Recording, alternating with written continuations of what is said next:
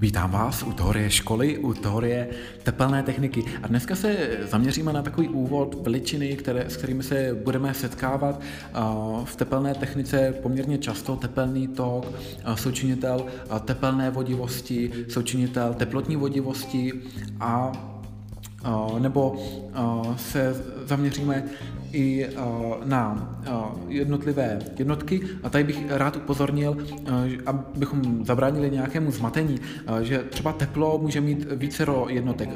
Kromě joulů to budou kalorie, kdy jedna kalorie se rovná 4,1868 joulů, což je odvozeno z měrné tepelné kapacity vody. To je největší měrná, kapa, tel, měrná tepelná kapacita v našem vesmíru. Jinak můžeme počítat teplo i v kWh, protože Waty jsou jednotky tepelného toku a tepelný tok krát čas nám právě tvoří to teplo. A protože to jsou kWh hodiny a ne kWh sekundy, tak se nám tam dostává to číslo 3600, což je převod ze sekund na hodiny, kdy tedy 1 gigajoule se rovná 3,6 kWh. No a někdy se dokonce budete moct u tepla setkat s jednotkou elektronvolty, kdy jeden elektronvolt je 1,602 krát 10 na minus 19, přibližně můžete se najít i přesnější hodnotu této konstanty joulů. No a co se týče rezistivity těch třeba topných drátů, a topných článků, tak to se často udává v ohmech krát milimetry čtverečný krát metr na minus první, což lze převést na 10 na minus 6 ohmů na metr protože milimetr čtvereční, tak to je tedy uh, 10 na 6 metru čtverečného. Fyzikální veličiny spjaté s tepelnou technikou dělíme na teplotní a tepelné. Teplotní závisí na stavové eh, veličině, teplotě, tepelné, naopak na dějové veličině teple. Mezi teplotní veličiny můžeme zařadit teplotní součinitel objemové roztažnosti, délkové roztažnosti, teplotní součinitel odporu. To jsou všechno bezrozměrné součinitele, které tedy získáme z toho vztahu L0, třeba ta počáteční délka krát závorce 1 plus alfa krát změna té teploty. A podobně e, bychom to provedli nejen u té délkové roztažnosti a součinitele délkové roztažnosti alfa, ale i u součinitele objemové roztažnosti beta. Po případě u součinitele odporu alfa někdy to značí s dolním indexem R, aby se odlišil, odlišil od té délkové roztažnosti a součinitele délkové roztažnosti. Dalším teplotním součinitelem je součinitel teplotní vodivosti. Součinitel teplotní vodivosti není součinitel tepelné vodivosti. Součinitel teplotní vodivosti má v sobě tu tepelnou vodivost zakomponovanou, a to v čitateli, protože ho spočítáme jako A se rovná lambda lomeno C krát rho. To znamená, v čitateli máme tepelnou vodivost, to, jak dobře ten materiál dokáže odvést teplo, a ve jmenovateli máme měrnou tepelnou kapacitu C, to, jak moc tepla dokáže ten materiál uchovat. Jen tak mimochodem nejvíce materiál, nejvíce tepla, nejvyšší měrnou teplnou kapacitu má voda, takže ona je, v tomto je opravdu takový velmi zajímavý materiál, proto třeba přímořské podnebí je mírnější, protože voda má vyšší měrnou teplnou kapacitu. A dále zde máme ve jmenovateli součinitelé teplotní vodivosti, hustotu materiálu RO. V kilogramech na metr krychlový měrná teplná kapacita bude v joulech na kilogram na Kelvin ze joulova zákona. A tepelná vodivost bude ve vatech na na metr na Kelvin, což eh, známe z Fourierova zákona. No a teďka vaty můžeme převíst jako joule krát eh, sekunda na minus první a když to všechno pokrátíme, dostaneme, že eh, jednotkami tepl, součinitele teplotní vodivosti je metr na druhou za sekundu. Co se týče tepelných veličin, pak se jedná o, o samotné teplo, o tepelný tok a hustotu tepelného toku, to, kolik tepla proteče danou stěnou a s tím souvisí i tepelný odpor, který bude ta látka klást pro vstupu tepla, ten se bude lišit. Například u běžné rovinné stěny ten vzorec pro tepelný odpor je H, což je tloušťka té stěny podělená tepelnou vodivostí lambda krát S, což je povrch stěny. Tento vzorec jsme získali z diferenciální rovnice pro tedy ten tepelný tok phi, který z Fourierova zákona se rovná minus lambda, což je ta tepelná vodivost, krát přestupová plocha S krát gradient teploty. No a gradient teploty uh, můžeme vyjádřit jako dt lomeno uh, dn, uh, to znamená krát n0, to je ten směrový vektor n, ale to nás v tomto případě nemusí zajímat, protože uh, ten přestup bude pouze jakoby v jednom směru v té uvažované ose x, a v tomto případě je to všechno poměrně jednoduché. U té rovinné stěny, když bychom měli válcovou stěnu, tak potom ten povrch závisí na poloměru R, a proto i e, najednou, když budeme tedy na té jedné straně zkrátka integrovat podle R, tak se nám tam objeví logaritmus R a to nám říká, že ve válcové stěně ten eh, prostup tepla bude probíhat logaritmickou závislostí, kdežto u eh, běžné rovinné stěny eh, lineárně to bude závislé. To znamená, že když třeba na, na vnější stěně mám teplotu 20 stupňů Celsia, na vnitřní mám 30 stupňů Celsia, u rovinné stěny očekávám, že uprostřed bude 25 stupňů Celsia. Ale u válcové už tady to očekávat nemůžu, tam právě bude ta logaritmická závislost, logaritmus D2 lomeno D1, a od, od, odtud bych tedy vypočítal tu teplotu. Což se také promítne potom v tom tepelném odporu, který v tomto případě bude mít tvar 1 lomeno 2 pi L, L je délka té trubky, a lambda tepelná vodivost a krát logaritmus R2 lomeno R1, potažmo teda vlastně můžu na obou eh, včitateli i vyjmenovateli vynásobit dvojkou, takže budu mít krát logaritmus D2 lomeno D1, to znamená vnější průměr eh, děleno tou světlostí trubky vnitřním průměrem. Podobně bychom mohli narazit i na eh, výpočet tepelného odporu u koule, tak Samozřejmě tam by se to počítalo opět z té stejné rovnice. Vyšlo by nám tam, protože my bychom tam dali jako povrch 4πr na druhou a integrál, kdybychom to převedli na druhou stranu z 1 lomeno r na druhou, bude minus 1 lomeno r, to znamená, tam ta závislost bude um, hyperbolická, tedy jako 1 lomeno r uh, vlastně když tam máme ještě minus, tak to bude 1 lomeno R1 a minus 1 lomeno R2. A jinak tedy uh, další tepelnou veličinou uh, je například uh, tedy ta tepelná vodivost, nebo někdy se také nazývá součinitel tepelné vodivosti.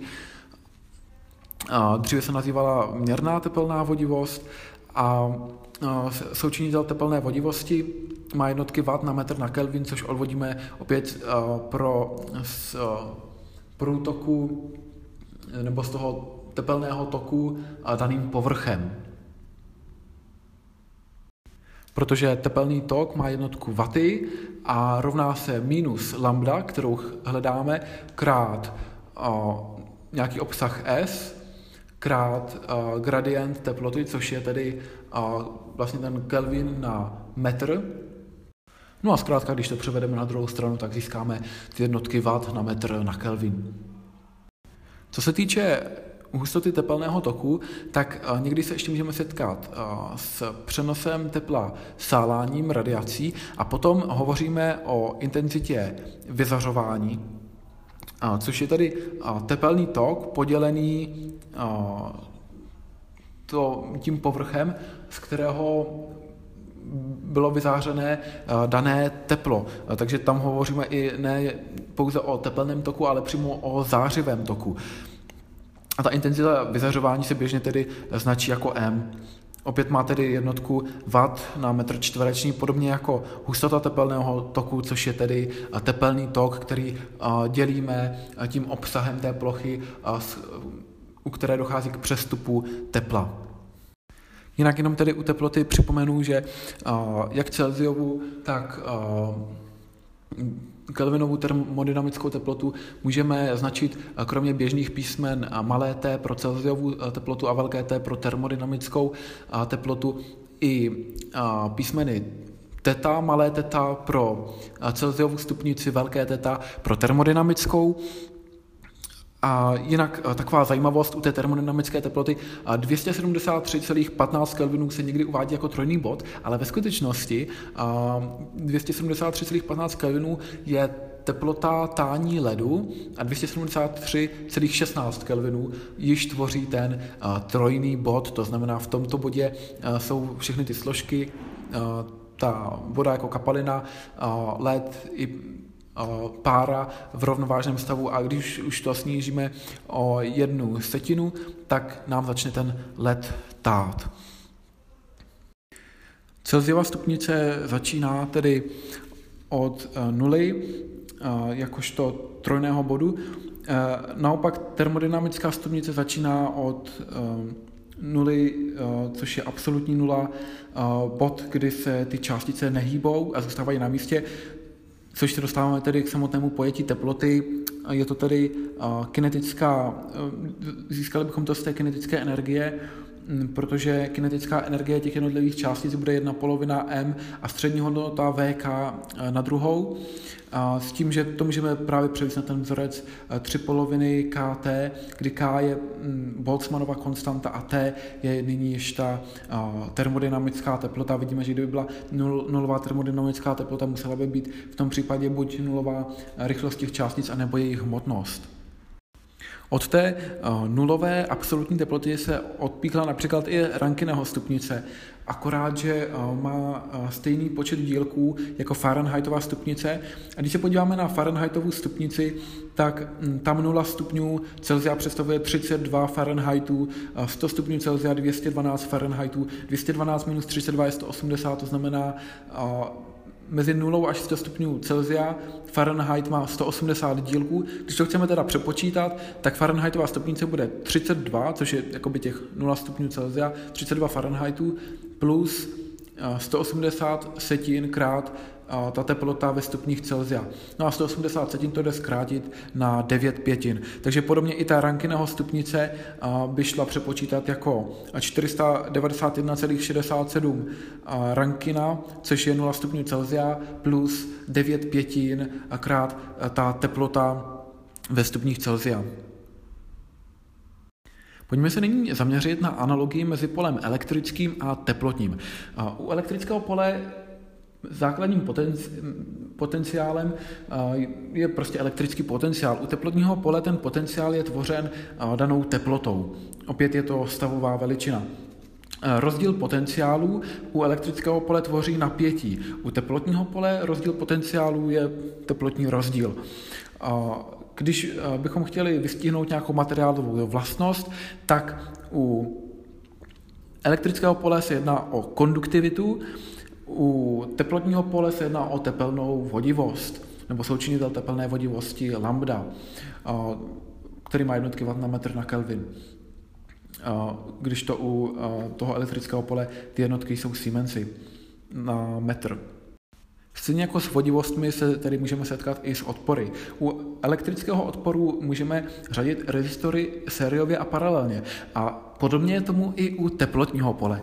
Když zařadíme ty eh, rezistory sériově a bychom získali celkový odpor, odpovídá to v teplotní analogii eh, složené stěně, kdy za sebe dáváme třeba u jednoduché rovinné stěny eh, několik těch vrstev za sebou. Takže například Máme cihlovou stěnu, přiložíme omítku, šamot, eh, ocelový plech a aby prošlo to teplo skrz jednu stranu na druhou, tak s tím, jak přidáme další vrstvu, tak tam bude růst i ten tepelný odpor. A jednoduše pomocí sčítání těch jednotlivých odporů R1 plus R2 plus až Rn bude tady ten celkový odpor.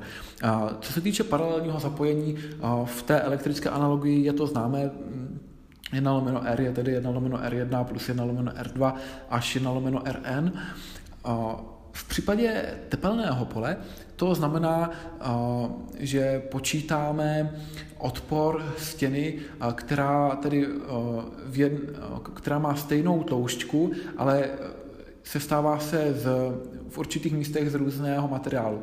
Takže třeba kdybych postavil stěnu, která by z jedné poloviny tady byla vytvořena z cihel a poté by pokračovala dále. Byla by stejně tlustá, ale náhle by už byla ze dřeva, tak potom budu počítat paralelně ten jejich celkový tepelný odpor.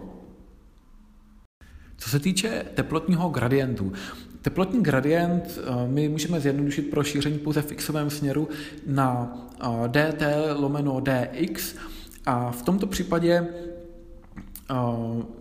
je vidět, že jednotky budou kelviny nebo stupně Celsia na metr. Podobně, ale i v elektrickém poli můžeme najít gradient, v tomto případě potenciál nebude teplota, ale elektrický potenciál a gradient z elektrického potenciálu bude zase volt na metr. A jednotky volt na metr vystihují přeci elektrickou intenzitu. To znamená, že pokud já chci spočítat intenzitu tepelného pole, tak potom budu počítat gradient z teploty. Konkrétně tam to bude minus gradient z teploty, stejně jako u toho elektrického pole. Vzorec pro elektrickou intenzitu je zase minus gradient potenciálu. A mimochodem, když už jsme u potenciálu, tak z Amperova zákona můžeme spočítat proud I se rovná změna potenciálu dělená odporem. Stejně tak i u tepelného pole můžeme spočítat, že tepelný tok je změna teploty podělená odporem. Po případě někdy se udává i jednotkový tepelný odpor a potom by se počítal tedy ne tepelný tok, ale hustota tepelného toku jako změna teploty dělená jednotkovým odporem. Nás bude ale víc uh, zajímat ta analogie mezi proudem a tepelným tokem, protože proud můžeme také vyjádřit jako orientovaný plošný integrál druhého typu z hustoty uh, elektrického proudu. A podobně u tepelného toku jej můžeme spočítat jako hustota ehm, tepelného toku krát obsah té přestupové plochy. A když to skombinujeme všechno dohromady, hustota elektrického proudu se rovná konduktivitě krát elektrická intenzita, což je teda minus konduktivita krát gradient z potenciálu. A podobně i pokud budeme vnímat, že analogií k hustotě elektrického proudu je hustota tepelného toku, pak by se měla hustota tepelného toku rovnat minus, místo konduktivity tam dáme tepelnou vodivost lambda a gradient z teploty. A opravdu to sedí. To je přímo Fourierův zákon. Zajímavé ještě také je, že ekvipotenciály do teplotního pole překlopíme jako izotermy. Doufám, že vás tato epizoda zaujala, něčím obohatila. Možná, že to byly vztahy mezi elektrickým a teplotním polem, kdy u toho elektrického pole například intenzita se rovná minus gradient toho elektrického potenciálu, ale u teplotního pole máme také teplotní intenzitu, a akorát, že ta intenzita se rovná minus gradient teploty. A odtud můžeme potom dostávat i ty vztahy pro hustotu elektrického proudu, který je tedy roven konduktivitě krát té intenzitě a stejně tak můžeme mít i řekněme, hustotu toho tepelného toku, který je opět roven té intenzitě teplotního pole krát tepelná vodivost. Já vám přeji pěkný zbytek dne.